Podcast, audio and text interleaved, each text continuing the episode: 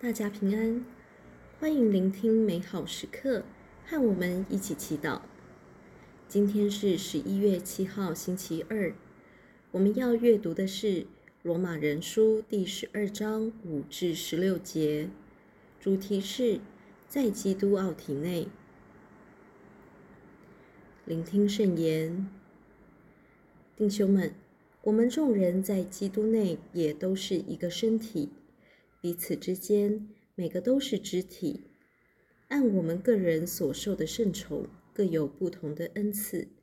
如果是说预言，就应与信德相符；如果是服务，就应用在服务上；如果是教导，就应用在教导上；如果是劝勉，就应用在劝勉上。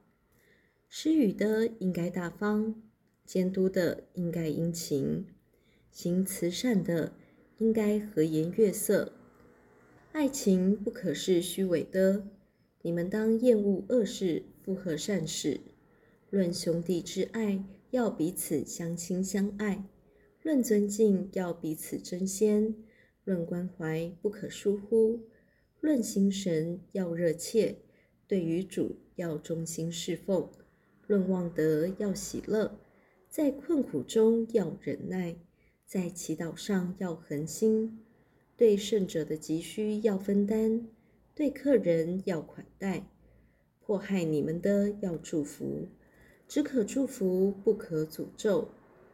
应与喜乐的一同喜乐，与哭泣的一同哭泣。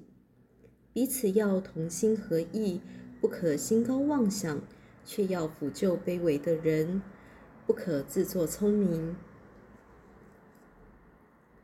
释经小帮手，论兄弟之爱，要彼此相亲相爱。圣保禄写今天的书信，劝勉罗马的基督徒要彼此相爱，不是肤浅的爱，而是深厚的爱。爱情不可是虚伪的，你们当厌恶恶事，复合善事。他提醒罗马的基督徒，既然他们选择皈依基督，灵起成为基督徒，那么他们就要意识到自己的身份改变了。如今，他们已属于基督，是基督奥体的一部分。基督徒在基督内分享着同样的现实，不能分离。今天，让我们花点时间默想这基督奥体的现实。你有想过，你就是基督身体中的一个肢体、一个细胞吗？你的身心灵状况健康与否，如今不是你个人的问题，也会影响基督。在基督奥体内，当你状况良好、有能量时，你能够把这些能量化为爱，去关怀身边其他有需要的肢体或细胞。让整个基督奥体能更有生命力。相反的，若你疏于照顾自己的身心灵，或因为种种原因软弱无力时，身边比较健康强壮的肢体也能为你传递力量，让你能够恢复健康和力量。我们在基督奥体内分享的是基督的爱，而这爱必须是流动的。透过每个人独特的恩赐，说预言、服务、教导、劝勉、施予、监督、行善，注入基督奥体。你认为天主赐给我们哪些恩宠？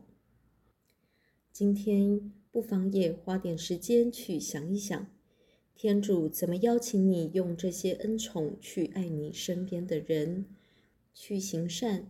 去改善社会，提升周围的环境。如果你对身边的弟兄姐妹有某些不满，意识到你也能把爱传递给他们，让他们更好。品尝圣言，论兄弟之爱，要彼此相亲相爱；论尊敬，要彼此争先；论关怀，不可疏忽。活出圣言，与其被动的抱怨，不如积极的去爱，用你的恩宠改变不理想的状况。